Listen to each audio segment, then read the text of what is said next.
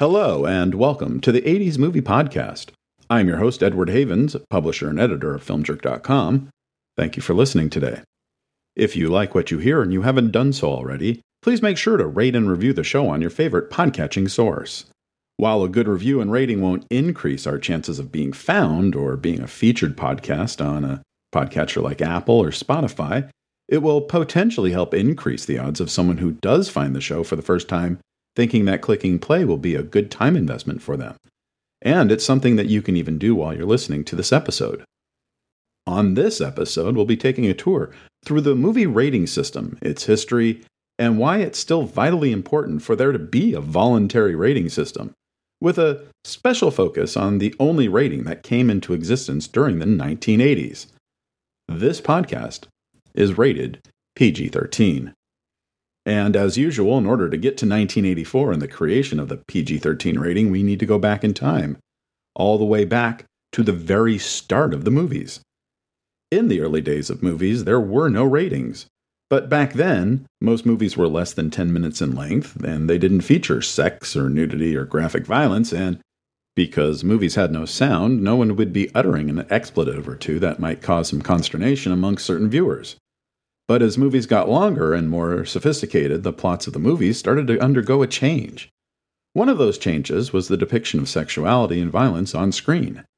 As the 1920s roared on, movies reflected what was happening in greater society. But so did the battle for public morals. Prohibition wasn't working, and there was a definite move back towards a more puritanical society in certain segments. Sound familiar? Once sound did enter the motion picture world towards the end of the decade, and now activities that could be only hinted at in a silent movie could be more strongly shown, complete with moans and cries of passion, the movement to bring a sense of morality back into the movies grew stronger. That movement was led by Martin Quigley, the publisher of several industry related books and magazines, including the Motion Picture Almanac, an annual recap of the movie industry of which I own several copies published between 1947 and 1987, which has been an invaluable source not only for this specific episode, but for many of the previous 75 shows. It would be in the summer of 1929, as Quigley and his family were at the movies in his hometown of Chicago, that he would notice a growing trend that had been happening in motion picture entertainment over the previous two years, a gradual but continual departure from what he considered acceptable moral levels. Quigley felt that the movies had a rising sense of responsibility and a purpose to accept that responsibility for the medium that had been revolutionized with the advent of sound.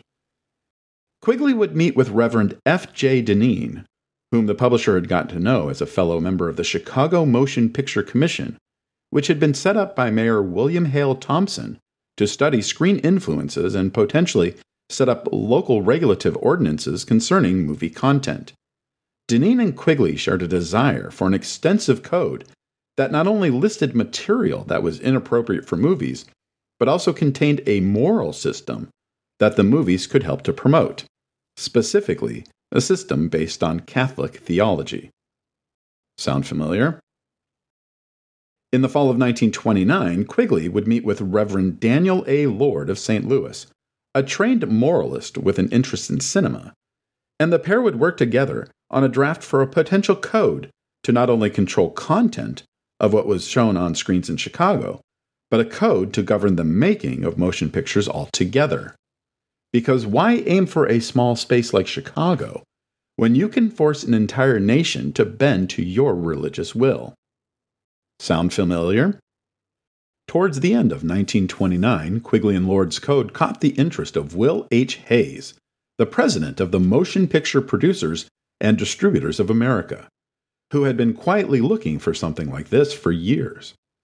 In January 1930, Hays would present the production code to all the major studios and movie producers during a series of one on one meetings, and at the next formal association meeting in March of 1930, the board of directors of the MPPDA would ratify the code, with a four year time frame for producers and studios to implement the code before its formal introduction on July 15, 1934. The production code itself is nearly 10 pages long in the 1947 Quigley Motion Picture Almanac and covers not only the general principles of the code, but specific applications when it comes to crime against the law, sex, vulgarity, obscenity, profanity, costumes, dancing, religion, locations, national feelings, titles, and quote unquote repellent subjects, with added regulations for the depiction of crime in motion pictures, costumes, and cruelty to animals. But it's not like the studios were very high on the concept of a production code. They realized that they could avoid more governmental intervention if they adopted the code. Reading the production code more than 90 years after it was created, some of it is just common sense, but most of it is nothing less than imposing one group of people's religious beliefs on everybody else, regardless of other individuals' religious or moral beliefs. Sound familiar? For more than 30 years, the code remained strong. The production code itself didn't assign any kind of rating to a movie. That job was left to the Catholic League of Decency, a group founded in 1934 by the Archbishop of Cincinnati, dedicated to identifying objectionable content in motion pictures for members of the church. Members were asked to pledge to patronize only those motion pictures which did not, quote unquote, offend decency and Christian morality. The Legion of Decency ratings were rather simple at first. An A rating would mean that the film was morally unobjectable to the church. A B rating would signify a movie was morally objectionable, in part. And a C rating would find the movie condemned by the church. Practicing Catholics and their Protestant allies were expected to refrain from viewing such movies. But with the changing times during World War II, the Legion would change their A ratings.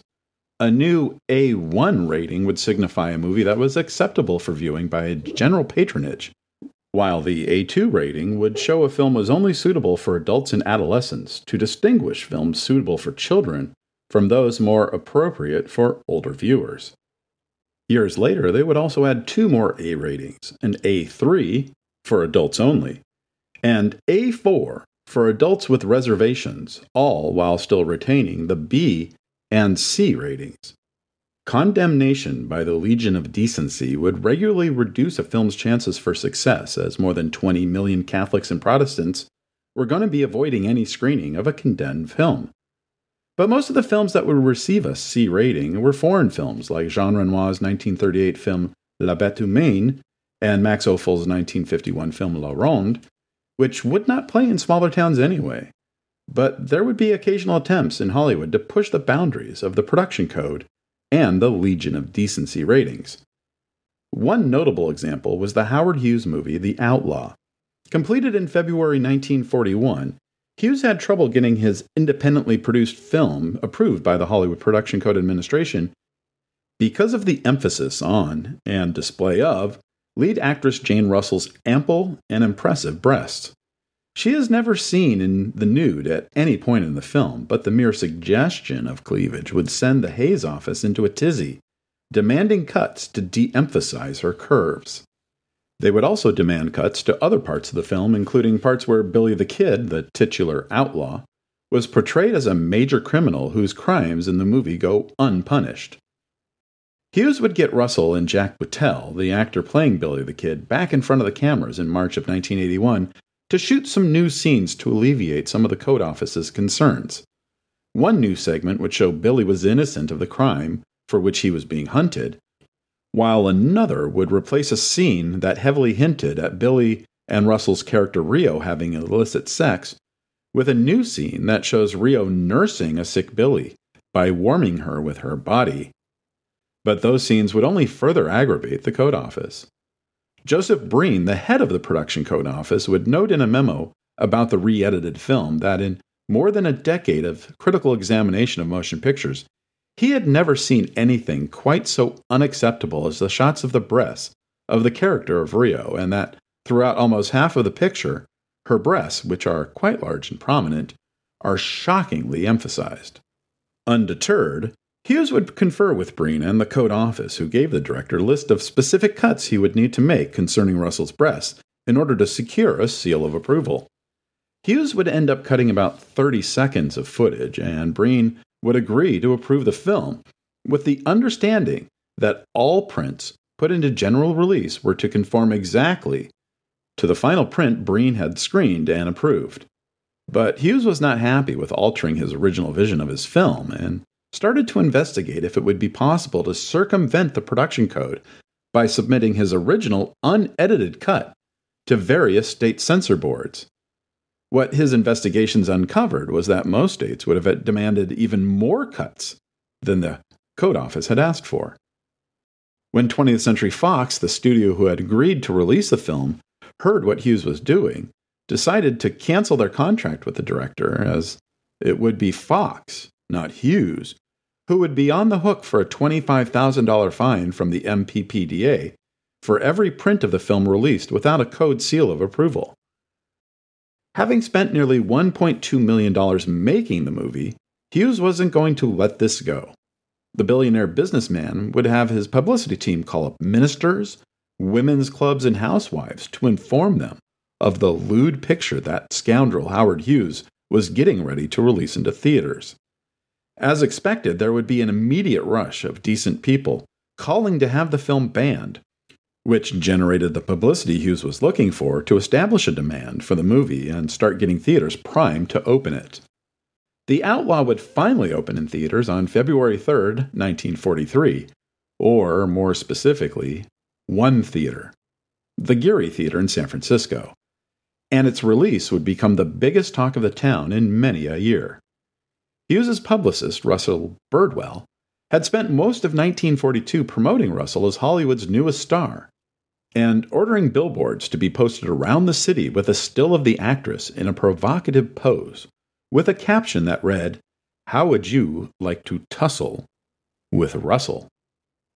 The Motion Picture Council of San Francisco wrote to the Production Code Office to object to the very disgusting portrayal of the feminine star on city billboards. Within days, the police would remove the offending billboards. The movie would run for six weeks at the Geary, and most shows during that run would sell out, with people drawn not only to the movie and the controversy, but to the live 20 minute presentation between Russell and Beutel of a scene that had been cut from the script before filming even began. Hughes was also planning on opening the film in New York City shortly after the San Francisco run. But between the running issues with the Code Office and the ongoing World War, Hughes would shelve the film until after the war was over. In early 1946, United Artists, which not only distributed movies but owned their own chain of theaters, agreed to release The Outlaw. It was Hughes's expectations that United Artists, who was not a signatory of the MPAA at the time, would be able to release his original unedited version of the film in their own theaters, even if no other theater chain would book it.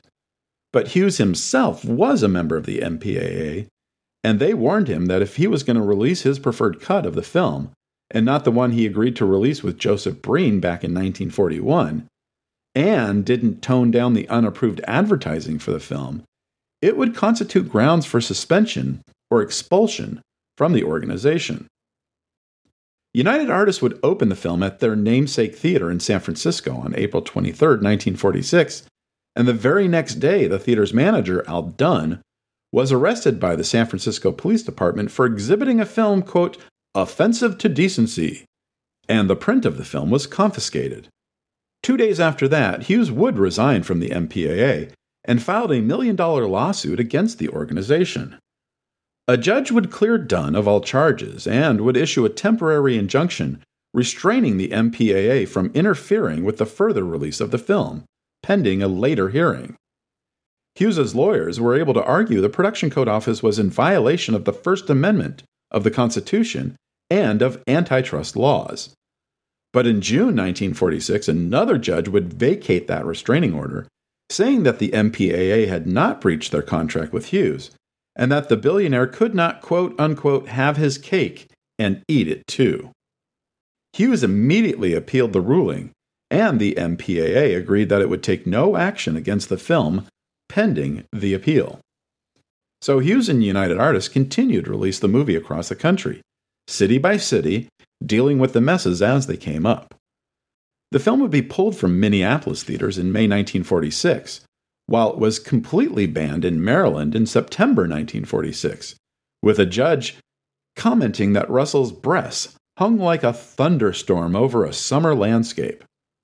That is a direct quote. Censors in Ohio banned the film in December 1946, while the mayor of Indianapolis refused to ban the picture. But it would take a legal battle of nearly a year for the film to finally be released in New York City in September of 1947. And as you would expect, the controversy was very good for business. Although he had spent another $2 million fighting in various courts to get the film released, the Outlaw would have grossed more than $4.5 million by August 1948 when United Artists sold the distribution rights to RKO Radio Pictures, an independent distribution company best known for financing and releasing Orson Welles' first two films, Citizen Kane and The Magnificent Ambersons, and had just been purchased two months earlier by Howard Hughes. By April 1952, the film would have grossed another $2.6 million. And by 1968, after several successful re releases, the total box office for The Outlaw would have been more than $20 million. The film would also cause the first crack between the Production Code Office and the Legion of Decency, who naturally condemned all versions of the film, including the one approved by Joseph Breen. Fans of the 1970s TV show MASH may remember the 1982 episode The Moon is Not Blue, in which Hawkeye and BJ go to great lengths to get a copy of the 1953 Otto Preminger movie, The Moon is Blue, sent to the camp because they had read in one of Winchester's Boston newspapers that the film had been banned due to salacious content, only to be disappointed when the film finally arrives. The Moon is Blue would be the first major American studio production that would buck the production code. Preminger was amongst the most powerful filmmakers in Hollywood at the time, and United Artists heads Arthur Krim and Robert Benjamin were determined to let the director make his movie about a young woman who meets an architect on the observation deck of the Empire State Building and quickly turns his life upside down, the way that he wanted. Not that they had much choice, their contract with Preminger allowed him complete control over every aspect of the film, including casting David Niven, whose career at the time was not as strong as it had been in previous years, over the objections of the studio heads. As a sign of good faith in exchange for allowing the casting of Niven, Preminger would agree to defer all of his salary as producer and director in exchange for 75% of the profits based on a 1951 play by F. Hugh Herbert, which Preminger had directed on Broadway in March of that year. The book of the play was submitted to the production code in July 1951, while Herbert continued working on the actual screenplay. Joseph Breen would personally call Herbert and advise him that the story was in violation of the production code because of its light and gay treatment of the subject of illicit sex and seduction. Again, that is a direct quote. Preminger would submit the completed screenplay to the Code Office the day after Christmas in 1951, and he would get word back the day after New Year's that the screenplay would not be given a seal of approval, due to numerous lines of dialogue exhibiting, quote, an unacceptably light attitudes towards the seduction, illicit sex, chastity, and virginity. Unquote. Four days after that, Preminger and Herbert would inform the code office that they had disagreed with that decision and that they would be making the film anyway, whether they liked it or not. And after two weeks of rehearsal, Preminger would start shooting the movie, which, thanks to the deferral of his salary, was now budgeted at only $400,000. On January 21st, 1952. Preminger would spend 24 days shooting the film, and he would have the film edited and ready for its first preview in Pasadena on April 8, 1952, only two months after production was completed. On April 10th, having seen the film at the preview, Joseph Breen told Otto Preminger the film as screened would not be approved for a seal of approval. Preminger told Breen what he could do with his disapproval, and United Artists would amend their contract to remove the clause that Preminger needed to deliver a movie that would be given a seal of approval. But strangely, Preminger and United Artists sat on the film for an entire year after that. It would finally open on June 22, 1953, at the Woods Theater in Chicago, with its own adults only warning on advertising materials, and at the United Nations Theater in San Francisco on June 25th. After securing a number of playdates from three of the largest exhibition companies in America, The Moon is Blue would open in general release on July 8th, and by the end of the year it would have grossed $3.5 million, putting it 15th on the list of highest grossing movies for 1953. Preminger would battle the code again two years later when he made The Man with the Golden Arm, starring Frank Sinatra as a drug addict who gets clean while in prison but struggles to stay that way once he's released. Like with The Moon is Blue, Preminger sent the screenplay to The Man with the Golden Arm to the code office in advance of production, and Breen once again would deem the story to be unacceptable this time because of a prohibition on showing illegal drug trafficking and drug addiction. Preminger argued that his film would not entice any viewers to take drugs since the drug use was depicted as having severely negative consequences on its lead character. United Artists had, between the release of The Moon is Blue and the decision to make The Man with the Golden Arm, rejoined the MPAA, and Arthur Krim would personally call Breen in the hopes that they would make an exception to its usual rules and grant the script approval because of the film's immense potential for public service. Breen was unmoved, and Preminger made the movie anyway. And once again, the final film would be denied a seal of approval, and United Artists would quit the MPAA once again because of that decision. And like with The Outlaw years earlier, the movie would cause another crack between the Code Office and the Legion of Decency, although this time the Legion did not condemn the film as Breen expected they would. The film would get a B rating, morally objectionable in part for all, because even the church could see the anti drug message of the story. And even without the production code seal approval, and with the Legion only giving it a B rating, a number of large theater circuits would book the film when it was released on Christmas Day in 1955. In December 1956, after the movie had grossed more than $4 million in theaters, the MPAA announced that it was going to change several provisions of the production code, and that the film industry had revised and relaxed its codes of morals and taboos for the first time since the code was adopted in 1930. In addition to revising restrictions about the portrayals of prostitution, abortion, kidnapping, and miscegenation, the MPA eliminated the absolute prohibition of subjects having to do with narcotics. And in June 1961, both The Moon is Blue and The Man with the Golden Arm would be given production code seals of approval, which would allow both films to be released into theaters again, as well as be sold to television broadcast networks. But Joseph Breen would not be around to see the production code changes. In 1954, after the battles over the outlaw the Moon is Blue, and a few other independent American films that challenged the code, Breen would retire. He claimed during an exit interview with Aline Mosby that even after all the recent battles over the code, that it was stronger than ever and still had tremendous support all across the country. But the writing was on the wall. Movies like Rebel Without a Cause and Blackboard Jungle were challenging the status quo in Hollywood even while conforming to the code's ethos. The Hollywood studios, always trying to appear better than they really were, would vote to give Breen an honorary Oscar for his conscientious, open minded, and dignified management of the motion picture production code. As the 50s segged into the 60s, more filmmakers and studios were willing to challenge the production code because society was changing. Audiences were becoming more sophisticated and were hungry for stories that reflected what was really happening in the world. Comedies like Billy Wilder's 1959 film Some Like It Hot, and, once again, Otto Preminger's 1959 Anatomy of a Murder, were direct assaults on the production code, and both would become smash hits without a seal of approval.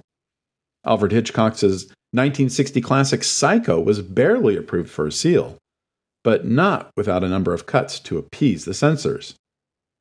In 1964, Sidney Lumet's Holocaust themed drama The Pawnbroker, starring Rod Steiger, would be rejected because of two scenes between actresses Linda Geiser and Thelma Oliver, in which they would fully expose their breasts, and a scene between Oliver and an actor that the code office felt was unacceptably sex suggestive and lustful. The producers and the film's distributor, Allied Artists, appealed the decision to the MPAA, which would, by a vote of 6 to 3, give the film an exemption because of its overall subject matter, provided the producers attempt a reduction in the length of the scenes, which the Code Administration had found unacceptable. And The Pawnbroker would become the first movie to feature any kind of nudity to receive a seal of approval. Some at the time saw this as a sea change in the industry, while others, like a writer for the New York Times, emphatically exclaimed that this unprecedented movie would not set a precedent. But it would. Over the course of the next two years, more and more filmmakers dared to push the envelope farther than anyone had tried before. In 1965, Warner Brothers Pictures had contracted Mike Nichols, a former comedic actor turned Broadway director, to make his feature film debut with Who's Afraid of Virginia Woolf, the 1963 Tony Award winner for Best Play, which had featured some frank language unheard on movie screens ever. In May 1966, when the film was completed and going through the code office, the production code was now headed by a 45 year old Jack Valenti, a former special assistant to President Lyndon B. Johnson, who did not share his predecessor's views about the ills of society and the movie's effects on said society. Valenti saw the code as being out of date and personally worked with director Mike Nichols to find a middle ground on the language in the movie. Nichols would slightly alter certain profanities, such as Martha's screw you scream to God damn you, while other sayings such as up yours, monkey nipples, and hump the hostess would be allowed to stay in the film as is. Warner Brothers would also agree to have a new revision added to all of their advertising materials, suggested for mature audiences. And theaters were required to not allow anyone under the age of 18 to see the movie without adult supervision. The League of Decency, which had recently regraded itself as the National Catholic Office for Motion Pictures, would give the film an A4 rating, morally unobjectable for adults, with reservations. After more challenges to the production code from movies like Michelangelo Antonioni's Blow Up, and fearing a governmental crackdown on Hollywood, Valenti got to work to come up with an entirely new system a voluntary rating system that could be applied to movies without spiritual concepts that alienated many who did not practice that one specific religion. And the new rating system would go into effect on November 1st, 1968. And it would have four ratings G, suggested for general audiences, M, suggested for mature audiences, parental discretion advised, are restricted, persons under 16 not admitted without a parent or adult guardian, and X, persons under 16 not admitted. The X rating was a compromise. Valenti didn't want it. He thought parents should be smart enough to know what type of content they should or should not be able to take their kids to. But again, fear of governmental intrusion would lead to its creation. However, unlike the G, M, and R ratings, the X rating would not be trademarked, so that filmmakers who knew they had material in their film that kids shouldn't be seeing could self apply the rating without submitting it to the new ratings board. We know how that turned out. In 1970, the ages for R and X ratings would be raised from 16 to 17, and the M rating was changed to GP, all ages admitted, parental guidance suggested, as some parents were confused if M rated movies were suitable for children. Two years later, due to more confusion about what the GP rating stood for, the MPAA would reverse the lettering GP became PG. Parental guidance suggested some materials may not be suitable for pre teenagers. And for more than a decade, the rating system remained unchanged, and trust in the rating system among amongst parents would regularly enjoy a higher than 85% approval rating in polls. That was until the summer of 1984. In May, Paramount Pictures released Indiana Jones and the Temple of Doom, the second film in what had just become the Indiana Jones series after the global success of Raiders of the Lost Ark. But in 1983, while the film was being prepared and written, Steven Spielberg was going through some dark times. He was a producer on the Twilight Zone movie, on which one of the segments, Vic Morrow and two young Asian children, had died during a stunt gone wrong. And he was not only feeling heavy guilt over what had happened on the set of one of his films, he was being sought out by investigators who wanted to know how the accident could happen. Temple of Doom is a far crueler and more disturbing film than Raiders of the Lost Ark, including one scene which involves a high priest ripping a still beating heart out of a man's chest. But the MPAA, with some suggested additions to minimize the on screen gore and violence, gave the film a PG rating. And again, PG meant parental guidance suggested. Some material may not be suitable for children. But by 1984, many parents saw movies rated G and PG to be child friendly, period. So many were shocked to see what was happening on screen. Two weeks after the release of Temple of Doom, Warner Brothers would release the brilliant Joe Dante black comedy Gremlins, which had been executive produced by Steven Spielberg. In Gremlins, a high school kid accidentally releases a series of destructive creatures on his small town after his father brings home a cute but strange pet that comes with a specific set of rules for its care. The actions of the malevolent gremlins were shocking to some viewers who were lured in by an advertising campaign that focused on the cute, soft, and cuddly Mogwai Gizmo, while only hinting at the horrible things the gremlins could be capable of. Remember, this was a time when certain religious groups were trying to get music they considered offensive to come with warning stickers, and were lobbying to have television shows rated in a similar fashion to movie ratings. Spielberg, who had also produced Poltergeist in 1982, which also received some criticism for being a PG movie that featured a guy peeling the flesh and muscle off of his face during a brief hallucinatory scene, would suggest an intermediate rating, PG 13, that would specifically acknowledge that some material in those rated films were not appropriate at all for children under 13. Like the G and PG ratings, it would be a cautionary rating, which meant theaters would not be required to check any kind of identification for anyone who appeared under the age of 13 if they wanted to buy a ticket to a PG 13 movie. And let's face it, how many 13 year olds were walking around carrying a government issued ID in their wallet or pocket in 1984? Valenti would go to his partners in the rating system and make the proposal. And on Wednesday, June 27, 1984, the Motion Picture Association of America agreed to create the PG 13 rating, with the rating going into effect on Sunday, July 1st. That's how quickly this all came together. So, how would the PG 13 rating actually work? Whenever a film would be rated PG 13, all advertising materials, being newspaper, magazine, and television ads, and movie trailers and posters, would need to have a new explanatory statement which would read, quote, Parents are strongly cautioned to give special guidance for attendance of children under 13 some material may be inappropriate for young children, unquote. And any movie that had been previously rated would not be re rated, regardless of whether it had been released or not, until there had been changes to the movie since it had been previously rated.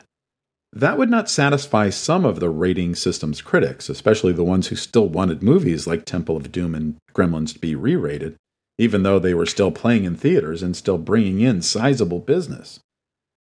And it didn't particularly make Jack Valenti happy either. He still felt the PG rating was already sufficient enough warning there might be some material in a film that might not be appropriate for children. But he had to acknowledge that many theater operators had been asking for something between a PG and an R for years, that all the studio heads were for it, and that a large portion of the movie going public felt it would be an improvement. But in fact, up until a week before the rating was announced, many of those who would be deciding the fate of the new rating still weren't convinced it was needed. The head of the National Association of Theater Owners, Joel Resnick, told reporters when asked about the possibility of a new rating in late June, said that no resolution or understanding had been reached between the theater owners and the MPAA, and that he anticipated both he and Valenti would have homework to do once they started talking again. Bud Levy, an executive with the Trans-Lux theater chain and the head of the theater owner's classification and ratings committee, thought it might be better to simply include the reasons why any movie not rated G was given its rating. And this practice would begin in September 1990 for R rated movies. At the same time, the MPAA changed the X rating to NC 17, and in 2000, rating explanations would be added for PG, PG 13, and NC 17 movies. In fact, not 10 days before the rating was announced, Levy voiced doubt that any change to the rating system would happen before the next scheduled meeting of his committee, which was scheduled in October. And he really didn't expect anything to happen until 1985 at the earliest. So, what happened? Paramount Pictures, whose release of Temple of Doom helped to spark the new calls for a new rating, were tired of all the bad publicity that was coming to them with the protests, and they would get together with the other major studios and advocated for the new rating. The new rating would help allow filmmakers to be more creative by giving them a middle ground where envelopes could be pushed without risking an R rating. And once it was clear to Valenti and the MPAA that the studios were united on this new rating, it all came together in a matter of days. And as it would happen, the first movie to be rated PG 13 would be viewed on July 1st, the first day the rating came into effect. Garry Marshall had been a successful writer and producer on television for more than two decades, having created such shows as Happy Days, Laverne and Shirley, and Mork and Mindy for the ABC television network. He had branched out into movies in 1982 with Young Doctors in Love, a parody of soap operas, which featured a number of ABC soap opera stars, made possible by the film's production company, ABC Motion Pictures. It was successful enough at the box office, grossing $30 million on a $7 million budget. And Marshall would be given the cachet to make something a little more stronger for his second effort. Sweet Georgia Brown had been written in the early 1970s by Neal Marshall, no relation to Garry Marshall, about his time as a cabana boy near his Long Island home and the moments when the values of his more modest upbringing clashed with those of the upper class guests at the beach club. The script had been floating around Hollywood for so long, it had been recommended to producer Michael Phillips, who won an Academy Award for producing The Sting in 1973, by Cass Elliot, one of the four members of the Mamas and Papas who had died of a heart attack in London in 1974. But Phillips couldn't find financing for the film at the time, and he would let his option on the script lapse in 1976. But six years later, Philip would reacquire the option to make the script into a movie, and he would get Garry Marshall interested in it shortly after the release of Young Doctors in Love while the two were playing basketball at Phillips's house. Marshall would take the script to Brandon Stoddard, the head of ABC Motion Pictures, to get the production company on board. It would take a few months, but after agreeing to some changes and a $9 million budget, ABC was on board. Garry Marshall would bring Neal Marshall in to rewrite the screenplay before bringing Bo Goldman, the Oscar winning screenwriter of One Flew Over the Cuckoo's Nest and Melvin and Howard, in for additional rewrites. And although Garry Marshall, Neal Marshall, and Bo Goldman were all Jewish, and the story was about a middle class Jewish kid dealing with the mostly non genteel clientele, the lead character of Jeffrey was changed from Jewish to Goy when it was decided to move the story from taking place in the mid 1950s to the summer of 1963, the last summer of America's innocence before the assassination of President John F. Kennedy and the ramp up of the Vietnam conflict. The movie's title would change from Sweet Georgia Brown to Mr. Hotshot as the film was going into production in late August 1983, and then change again to The Flamingo Kid after production finished. On July 2nd, the day after the PG 13 rating became official, The Flamingo Kid would be the first movie to be given the new rating. I spend a bit of time talking about The Flamingo Kid because of the irony that the first movie to be given this new rating, that had been spurred on by higher than expected levels of violence in two specific movies released four and six weeks earlier, went to a film that had no violence at all. The Flamingo Kid would be rated PG 13 for language and a very brief snippet of nudity.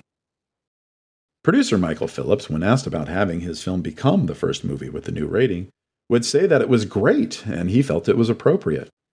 It's a little spicier than a plain PG, he would say. We have a bit of nudity, and we do have occasion where someone says more than darn it when a character is angry. The subject matter is more appropriate for people 13 and over. It's just more sophisticated than child fare. The first PG 13 movie to actually be released in the theaters would cause another firestorm of controversy over its violent content. John Milius's Red Dawn depicted a narrative where the United States, after the collapse of NATO and other global issues, left the country isolated from the rest of the world, had been invaded by the Soviet Union with the help of Cuban and Nicaraguan forces.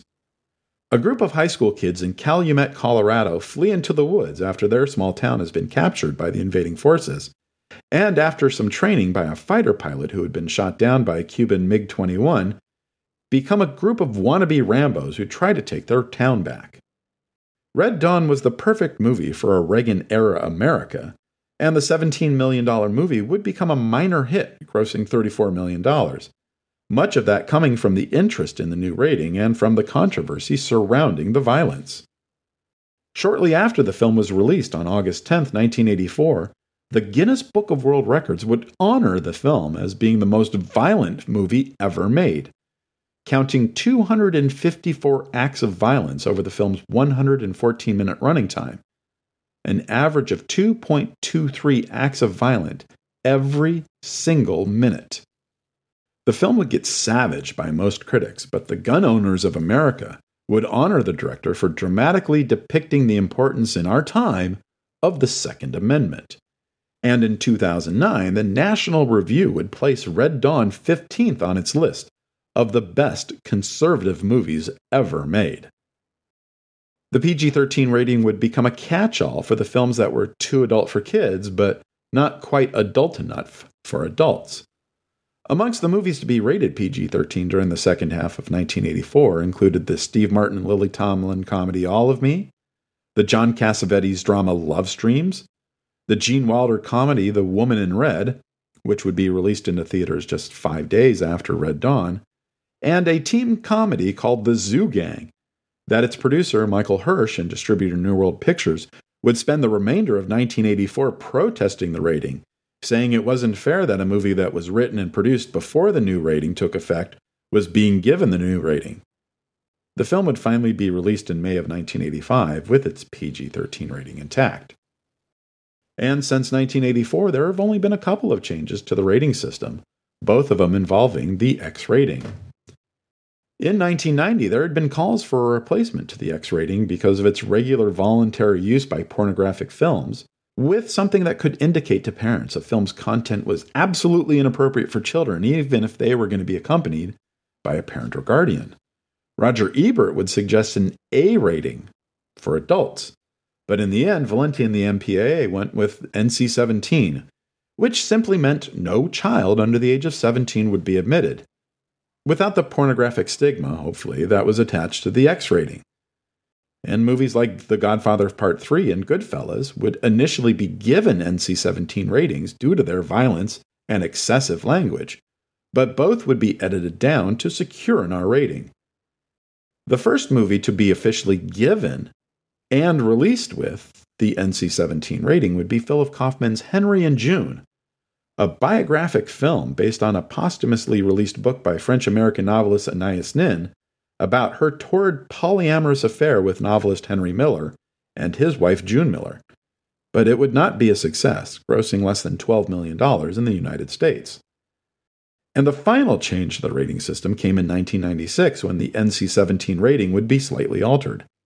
Now, instead of no children under 17 admitted, the rating was no one 17 and under admitted. Now, I'm not here to convince you that the American movie rating system is perfect because it's not. Not every parent parents the same way, and not every child of a certain age is as mature or immature as anyone a few years younger or older than them. But I will forever be an advocate for a centralized voluntary rating system like it because of the alternative that actually did exist for a number of years. So, let's take a movie like Kevin Smith's 1999 movie Dogma, in which an abortion clinic worker with a special heritage is called upon to save the existence of humanity from being negated by two renegade angels trying to exploit a loophole and re enter heaven. The film was rated R for strong language, including sex related dialogue, violence, crude humor, and some drug content. And the head of the Catholic League, William Donohue, would spend months before its release lambasting the film, even though he only had access to an early version of Smith's script, claiming that actors and film critics who liked the movie were not disturbed by the anti Catholicism that they themselves were acknowledging, without himself acknowledging that Smith was a still practicing Catholic. The film would become a hit, in part because if there was one thing that Miramax president Harvey Weinstein could do right, between sexually harassing his female employees and the actresses in Miramax movies and practically any female who walked into his offices, was to milk controversy into box office gold. But imagine if Kevin Smith and Miramax had to get the film rated, instead of by one centralized group like the MPAA, and instead had to get it rated by every state or city in the country and be forced to edit the film based on local concerns or morals. And this isn't hyperbole because, as we already mentioned earlier in this episode when talking about the Howard Hughes movie The Outlaw, there were a number of state and local boards in existence that could effectively force filmmakers to change their movies for what they expected for their local citizens or force filmmakers to not play their films within the boundaries of their jurisdiction at all. Most of these groups would disappear after the creation of the modern MPAA rating system, mostly because of the cost of maintaining a local film's rating board when that money could be used more effectively elsewhere. But one city would keep its 26 person local film classification going until 1993. The Dallas Motion Picture Classification Board had actually started back in 1911 when the Dallas City Council appointed individuals to review films and was one of a number of local ratings boards to continue to exist even after the introduction of the Hollywood rating system, thanks in part to a 1968 Supreme Court ruling on the Community Standards Doctrine, which upheld the constitutional authority of cities and states to limit youth exposure to books and films that cannot be denied to adults. What irked Hollywood about the Dallas Board was how they could effectively hold a film hostage by imposing its own not suitable ratings to films that were not restricted by the MPAA Ratings Board. The Dallas Board had three classifications suitable for young persons, not suitable for young persons, or suitable except with the accompanying symbols of L, S, V, D, N, and or P for language, sex, violence, drugs, nudity, or perversion, respectively. A film deemed not suitable would forbid anyone under the age of 16 in Dallas from seeing the movie at a theater, even if they were with their parents. The Dallas Board's classifications had to be displayed in all Dallas newspaper advertisements in place of the MPAA rating and at all theaters. And local violations of the ordinance, such as a theater selling tickets to unaccompanied youths in order to watch a movie deemed not suitable, would carry a fine of up to $200 per day. Movies like 1978's Invasion of the Body Snatchers and 1980's Airplane, which were rated PG by the MPAA, would be deemed not suitable by the Dallas Board. In Invasion of the Body Snatchers, there are two scenes that feature lead actress Brooke Adams without clothes. One scene has her hidden behind some foliage, while the other is a long shot of her walking through a factory. While it is clear she is fully nude in both scenes, her pubic hair or buttocks cannot be seen, and the combined time she is naked totals less than 30 seconds, or about one half of 1% of the running time of the movie. In Airplane, there are two very short scenes where a woman's bare breasts can be viewed, as well as a memorable scene where it appears that stewardess Elaine is giving the autopilot a Hummer. Those two nude scenes total about 10 seconds of the running time, and the BJ gag less than a minute, but it was clearly too much for the Dallas Film Board. I was 11 when Body Snatchers was released, and 12 when Airplane arrived in theaters. Neither film was the first time I had seen a woman's breasts, nor was Airplane the first time I was exposed to the concept of fellatio. And I can attest that I didn't become a murderous sex fiend due to those exposures. One of the Dallas Film Board members, in an interview with the New York Times in December 1979, defended the board by saying they were not qualified to rate movies, but they were qualified to tell their Dallas neighbors what they would like their children to see. Even as she points out that she felt the city should not be able to restrict youthful moviegoers. Another member of the board in the same article would describe the board as a cross section of the community that was trying its best to apply the ordinance to what members felt were community standards. Of the 26 board members at the time, only five of them were men, and only one member was non Caucasian. The article would finish with a quote from Philip Wuntch, a film critic for the Dallas Morning News and a lifelong Dallas resident, noting that the board created image problems for the city in other parts of the country. The film board is not representative of Dallas, he would say, it gives the idea that Dallas is the way it was back in the 50s, a staunch conservative community, and it's changed since then. Yet, for many years, Dallas was not the last local ratings board. In 1976, the Memphis Film Board was shut down after its operations were considered unconstitutional, and the ratings board for the entire state of Maryland ceased operation in 1981.